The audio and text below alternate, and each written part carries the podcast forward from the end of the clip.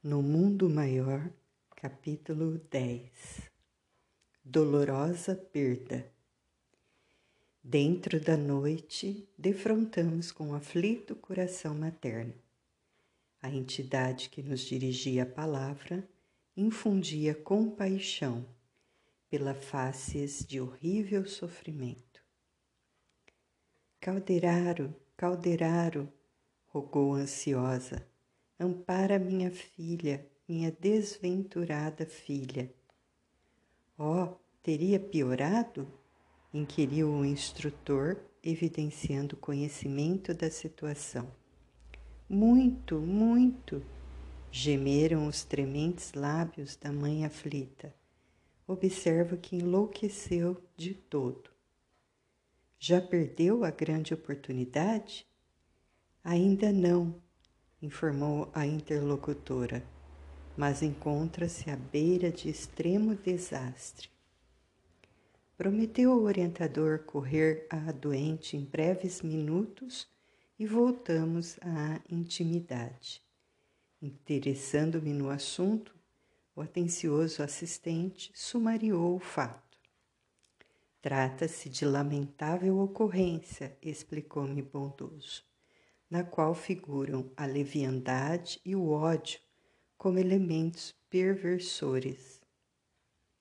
A irmã que se despediu há momentos deixou uma filha na crosta planetária há oito anos. Criada com mimos excessivos, a jovem desenvolveu-se na ignorância do trabalho e da responsabilidade não obstante pertencer a nobilíssimo quadro social. Filha única, entregue desde muito cedo ao capricho pernicioso, tão logo se achou sem a materna assistência no plano carnal, dominou governantes, subornou criadas, burlou a vigilância paterna e, cercada de facilidades materiais, precipitou-se, aos vinte anos, nos desvarios da vida mundana. Desprotegida, assim, pelas circunstâncias, não se preparou convenientemente para enfrentar os problemas do resgate próprio.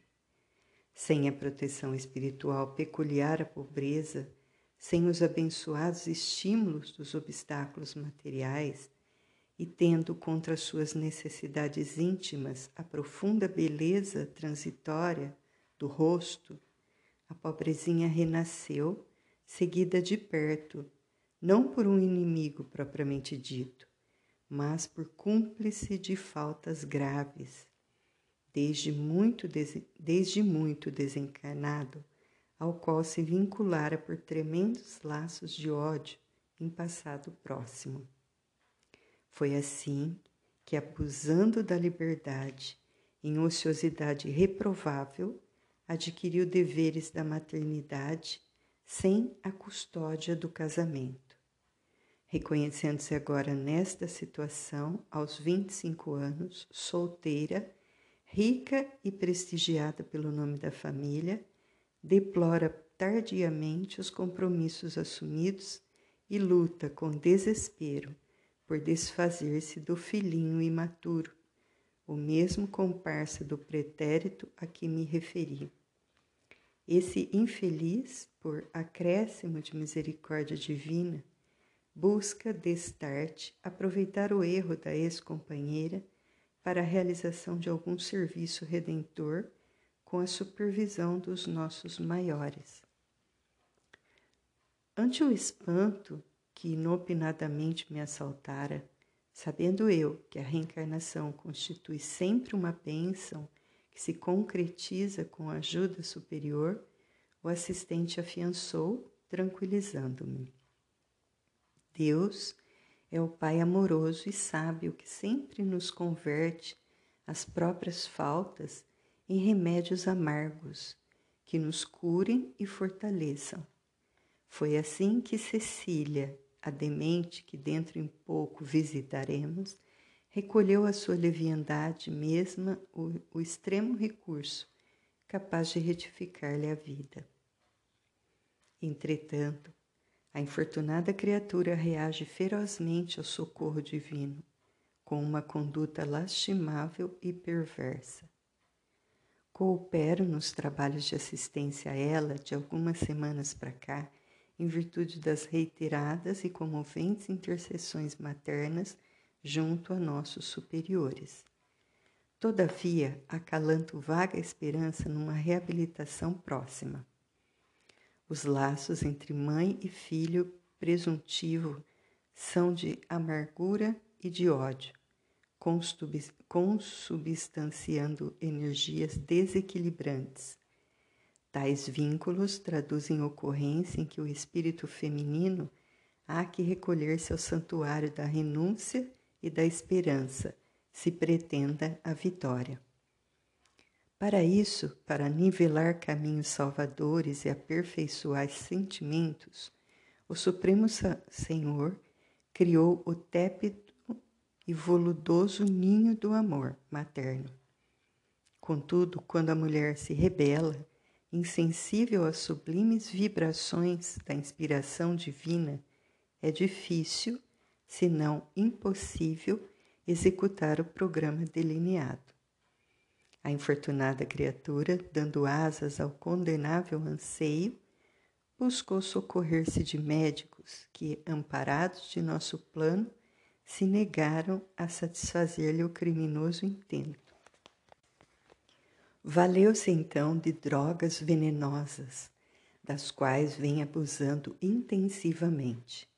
A situação me mental dela é de lastimável desvario. Fim do breve preâmbulo, Calderaro continuou. Mas não temos minuto a perder, visitemo-la. Decorridos alguns instantes, penetrávamos aposento confortável e perfumado.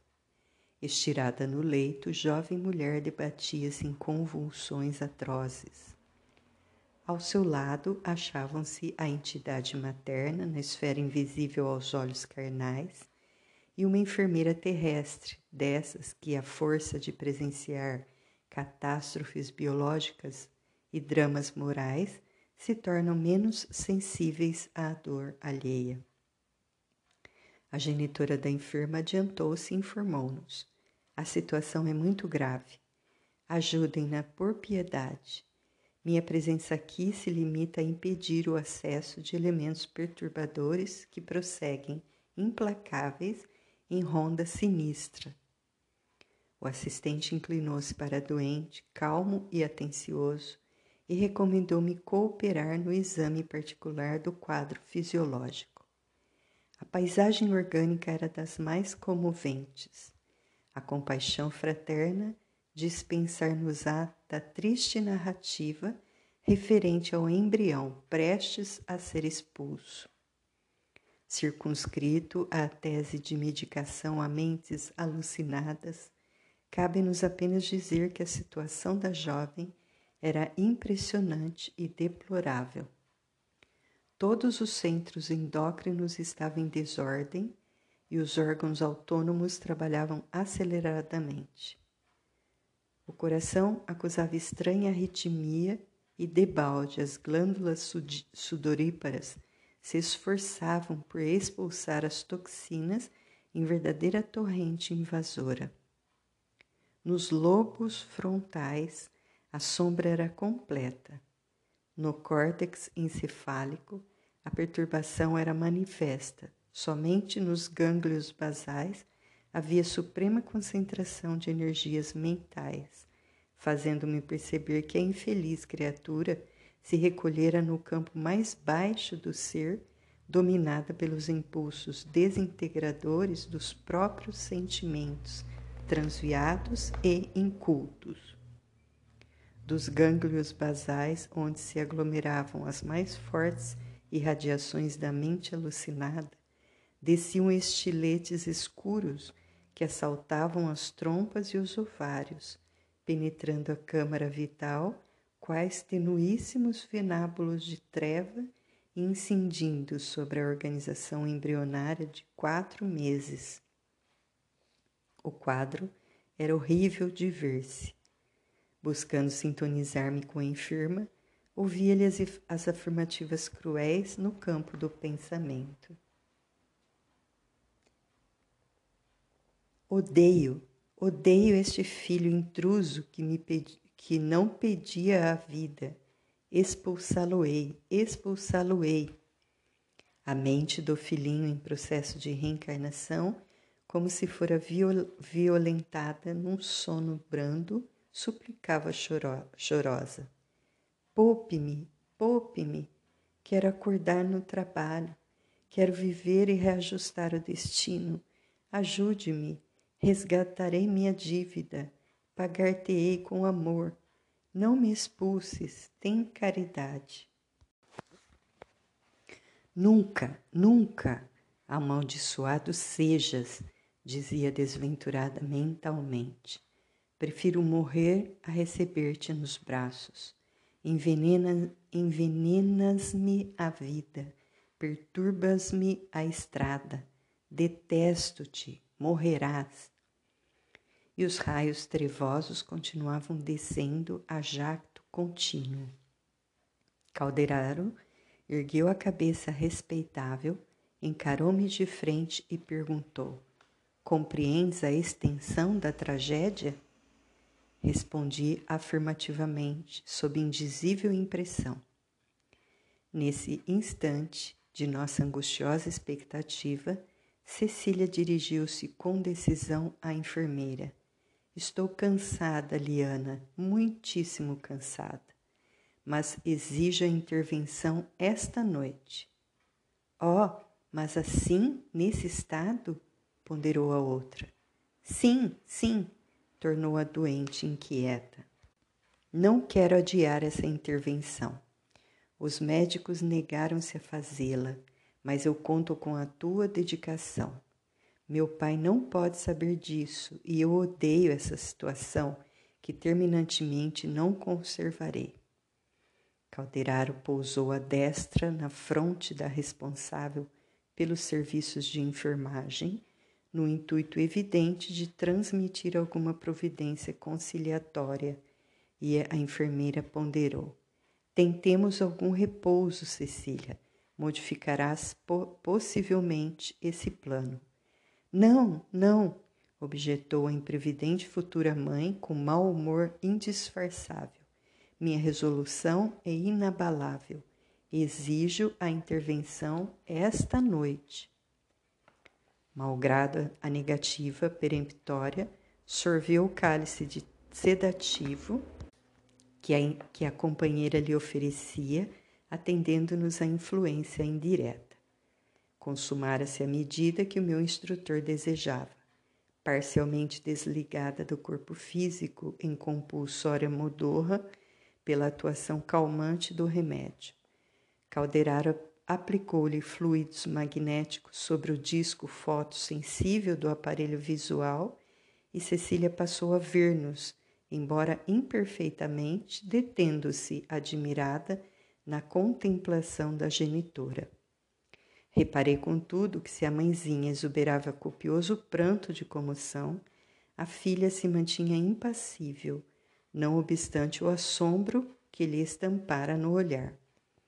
A matrona desencarnada avançou, abraçou-se a ela e pediu ansiosa: Filha querida, venho a ti, para que não te abalances a sinistra aventura que planejas. Reconsidera a atitude mental e harmoniza-te com a vida. Recebe minhas lágrimas como apelo do coração. Por piedade, ouve-me não te precipites nas trevas quando a mão divina te abre as portas da luz. Nunca é tarde para recomeçar, Cecília, e Deus, em seu infinito devotamento, transforma as nossas faltas em redes de salvação. A mente desvairada da ouvinte recordou as convenções sociais de modo vago, como se vivera um minuto de pesadelo indefinível. A palavra materna, porém, continuou. Socorre-te da consciência antes de tudo. O preconceito é respeitável. A sociedade tem os seus princípios justos. Entretanto, por vezes, filhinha, surge um momento na esfera do destino e da dor em que devemos permanecer com Deus exclusivamente. Não abandones a coragem, a fé, o desassombro. A maternidade, iluminada pelo amor e pelo sacrifício, é feliz em qualquer parte, ainda mesmo quando o mundo, ignorando a causa de nossas quedas, nos nega recursos à reabilitação, relegando-nos à reincidência e ao desamparo. Por agora defrontarás com a tormenta de lágrimas. O temporal da incompreensão e da intolerância vergastará teu rosto. Contudo, a bonança voltará. O caminho é empedrado e árido, os espinhos dilaceram, mas terás de encontro ao coração um filhinho amoroso, indicando-te o futuro. Em verdade, Cecília, deverias erguer teu ninho de felicidade na árvore do equilíbrio, glorificando em paz a realização de cada dia e a bênção de cada noite. Entretanto, não pudestes esperar. Cedestes aos golpes infrenes da paixão abandonastes o ideal aos primeiros impulsos do desejo. Ao invés de construir na tranquilidade e na confiança, em bases seguras, elegeste o caminho perigoso da precipitação. Agora é imprescindível evitar o despinhadeiro fatal. Contornar a voragem traiçoeira, agarrando-te ao salva-vidas do supremo dever Volta, pois, minha filha, à serenidade do princípio e resigna-te ante o novo aspecto que imprimiste ao próprio roteiro, aceitando o ministério da maternidade dolorosa com o sacrifício de encantadoras aspirações.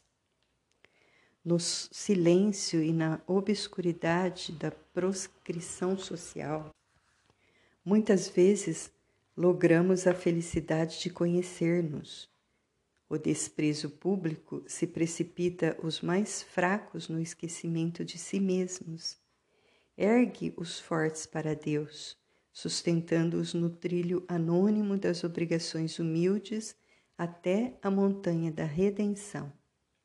É provável que teu pai te amaldiçoe com os nossos entes mais caros na terra, te menoscabem e tentem alvitar, aviltar, no entanto, que martírio não enobrecerá o espírito disposto ao resgate dos seus débitos, com dedicação ao bem e serenidade na dor? Não será melhor a coroa de espinhos na fronte do que o monte de brasas na consciência? O mal pode perder-nos e transviar-nos, o bem retifica sempre. Além disso, se é certo que o padecimento da vergonha açoitará tua sensibilidade, a glória da maternidade resplanderá em teu caminho. Tuas lágrimas orvalharão uma flor querida e sublime que será o teu filho, carne de tua carne, ser de teu ser que não fará no mundo a mulher que sabe renunciar? A tormenta rugirá, mas sempre fora de teu coração, porque lá dentro, no santuário divino do amor, encontrarás em ti mesma o poder da paz até à vitória. A enferma escutava quase indiferente, disposta a não capitular. Recebi os apelos maternos sem alteração de atitude. A mãezinha, porém, mobilizando todos os recursos ao seu alcance, prosseguia após intervalo mais longo. Ouve, Cecília, não te fiques nessa atitude impassível. Não isoles do cérebro o coração, a fim de que teu raciocínio se beneficie com o sentimento, de modo a venceres na prova áspera. Não te detenhas em primazias da forma física, nem suponhas que a beleza espiritual e eterna erga seu templo no corpo de carne em trânsito para o pó. A morte virá de qualquer modo, trazendo a realidade que confunde a ilusão. Não persistas no véu da mentira. Humilha-te na renúncia construtiva. Toma tua cruz e segue para a compreensão mais alta. No teu madeiro de sofrimento íntimo, ouvirás enternecedoras vozes de um filho abençoado. Se te alancear o abandono do mundo, será ele, junto de ti, o suave representante da divindade. Que falta te fará o manto das fantasias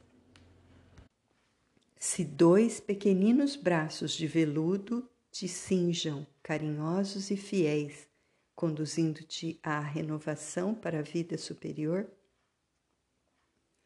Foi então que Cecília, infundindo-me assombro pela agressividade, objetou em pensamento: Como não me dissestes isso antes?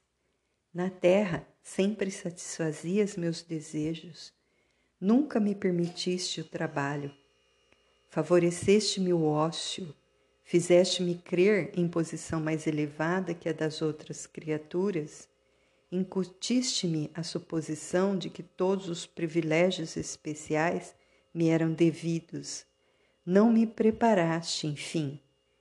Estou sozinha com um problema atribulativo. Não tenho agora coragem de humilhar-me. Esmolar serviço remunerado não é o ideal que me deste e enfrentar a vergonha e a miséria será para mim pior que morrer. Não, não, não desisto, nem mesmo a tua voz, que a despeito de tudo ainda amo, é-me impossível retroceder. A comovedora cena estarrecia. Observava eu ali o milenário conflito da ternura materna com a vida real. A venerável matrona chorou com mais amargura, agarrou-se à filha com mais veemência e suplicou: Perdoa-me pelo mal que te fiz, querendo-te em demasia. Ó oh, filha querida, nem sempre o amor humano avança vigilante. Por vezes a cegueira nos compele a erros clamorosos, que só o golpe da morte em geral expunge. Não consideras, porém, a minha dor? Reconheço minha participação indireta em teu presente infortúnio, mas entendendo agora a extensão e a delicadeza dos deveres maternos, não desejo que venhas colher espinhos no mesmo lugar onde sofro os resultados amargos de minha imprevidência. Porque eu age errado por excesso de ternura, não te desvies por acúmulo de ódio e de inconformação. Depois do sepulcro, o dia do bem é mais luminoso, e a noite do mal é sobremaneira mais densa e tormentosa. Aceita a humilhação como bênção, a dor como preciosa oportunidade.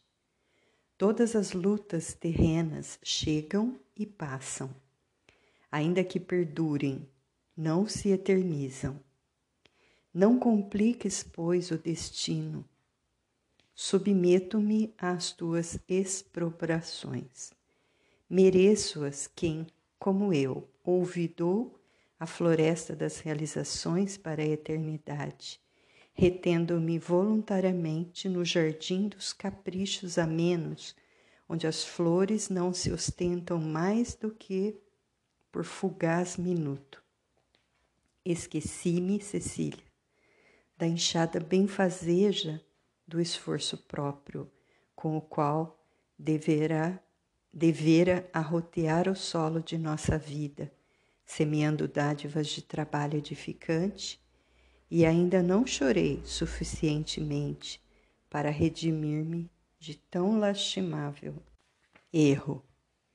Todavia confio em ti, esperando que te não me de que esperando que te não suceda o mesmo na áspera trilha da regeneração. antes mendigar o pão de cada dia, amargar os remoques da maldade humana aí na terra, que menosprezar o pão das oportunidades de Deus, permitindo que a crueldade nos avassale o coração.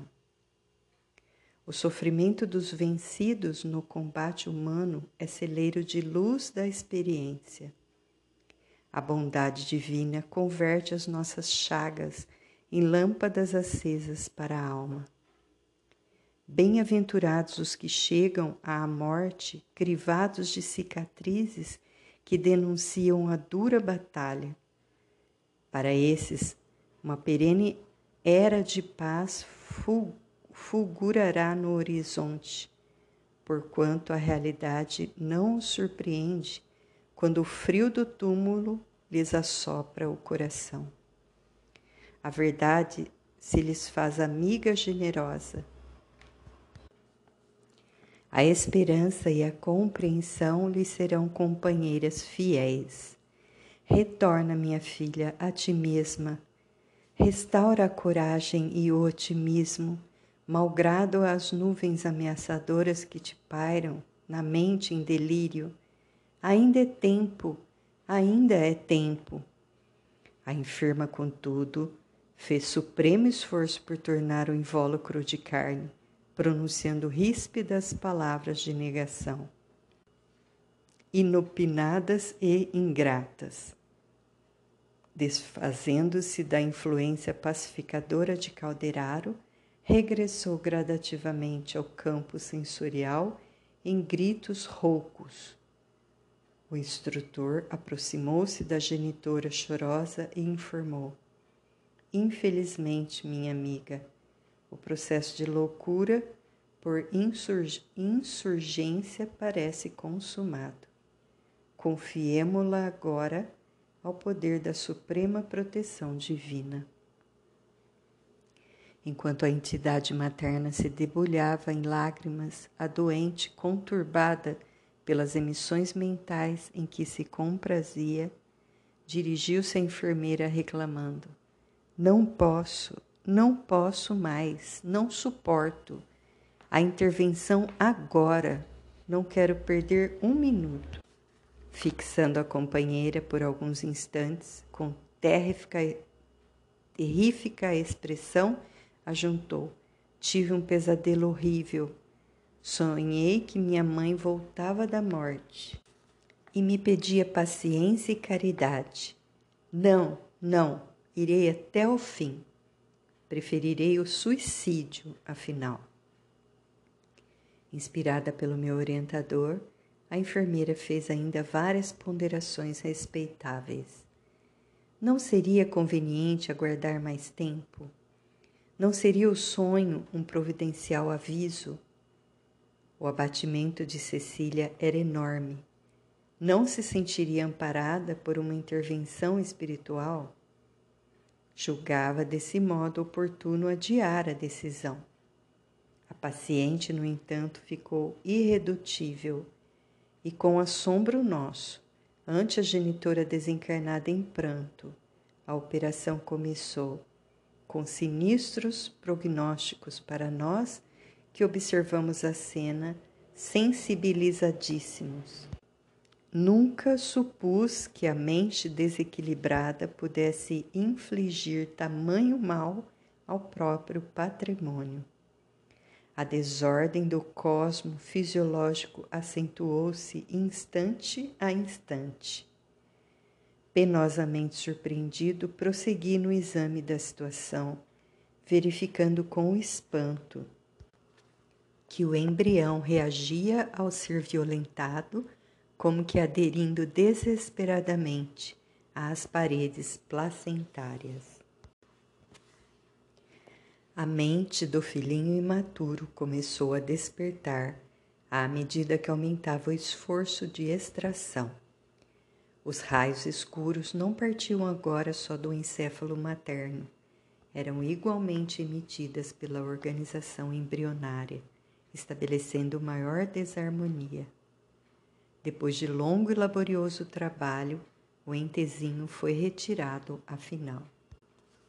Assombrado, reparei, todavia, que a ginecologista improvisada subtraía ao vaso feminino somente pequena porção de carne inânime, porque a entidade reencarnante, como se a mantivessem atraída ao corpo materno forças vigorosas e indefiníveis, oferecia condições especialíssimas adessa ao campo celular que a expulsava. Semi-desperta, num atro pesadelo de sofrimento, refletia extremo desespero, lamentava-se com gritos aflitivos, expedia vibrações mortíferas, balbuciava frases desconexas. Não estaríamos ali perante duas feras terrivelmente algemadas uma à outra? O filhinho que não chegara a nascer transformara-se em perigoso verdugo do psiquismo materno, premindo com impulsos involuntários o ninho de vasos do útero, precisamente na região onde se efetua a permuta dos sangues materno e fetal, provocou ele o processo hemorrágico violento e abundante. Observei mais, deslocado indebitamente e mantido ali por forças incoercíveis, o organismo perispirítico da entidade que não chegara a renascer alcançou em movimentos espontâneos a zona do coração, envolvendo os nódulos da aurícula direita, perturbou as vias de, do estímulo determinando choques tremendos no sistema nervoso central. Tal situação agravou o fluxo hemorrágico que assumiu intensidade imprevista, compelindo a enfermeira a pedir socorros imediatos, depois de depois de delir como pôde os vestígios de sua falta. Odeio, odeio, clamava a mente materna em delírio sentindo ainda a presença do filho na intimidade orgânica. Nunca embalarei um intruso que me lançaria à vergonha. Ambos, mãe e filho, pareciam agora, por dizer mais exatamente, sintonizados na onda de ódio, porque a mente dele, exibindo estranha forma de apresentação aos meus olhos, respondia no auge da ira vingar-me-ei, pagarás ceitil por ceitil, não te perdoarei. Não me deixaste retomar a luta terrestre, onde a dor, que nos seria comum, me ensinaria a desculpar-te pelo passado delituoso e a esquecer minhas cruciantes mágoas. Renegaste a prova que nos conduziria ao altar da reconciliação cerraste-me as portas da oportunidade redentora. Entretanto, o maléfico poder que impera em ti habita igualmente minha alma. Trouxeste à tona de minha razão o lodo da perversidade que dormia dentro de mim. Negas-me o recurso da purificação, mas estamos agora novamente unidos e arrastar-te-ei para o abismo Condenaste-me à morte, e por isso minha sentença é igual. Não me deste o descanso, impediste meu retorno à paz da consciência, mas não ficarás por mais tempo na terra. Não me quiseste para o serviço do amor, portanto serás novamente minha para a satisfação do ódio. Vingar-me-ei, seguirás comigo. Os raios mentais destruidores cruzavam-se em horrendo quadro de espírito a espírito, enquanto observava a intensificação das toxinas ao longo de toda a trama celular. Calderara orava em silêncio, invocando o auxílio exterior ao que me pareceu. Efetivamente, daí a instantes, pequena turma de trabalhadores espirituais penetrou o recinto. O orientador ministrou instruções. Deveriam ajudar a desventurada mãe que permanecia junto da filha infeliz até a consumação da experiência. Em seguida, o assistente convidou-me convidou a sair, acrescentando: verificar-se-á a desencarnação dentro de algumas horas. O ódio, André, diariamente extermina criaturas no mundo com intensidade e eficiência mais arrasadoras que as de todos os canhões da terra, troando a uma vez. É mais poderoso entre os homens para complicar os problemas e destruir a paz que todas as guerras conhecidas pela humanidade no transcurso dos séculos. Não me ouves mera teoria. Viveste conosco nesses momentos um fato pavoroso que todos os dias se repete na esfera carnal. Estabelecido o império de forças tão detestáveis sobre essas duas almas desequilibradas, que a providência procurou reunir no Instituto da Reencarnação, é necessário confiá-las doravante ao tempo, a fim de que a dor opere os corretivos indispensáveis. Ó, oh, exclamei aflito, contemplando o duelo de ambas as mentes torturadas. Como ficarão? Permanecerão entrelaçadas assim? E por quanto tempo?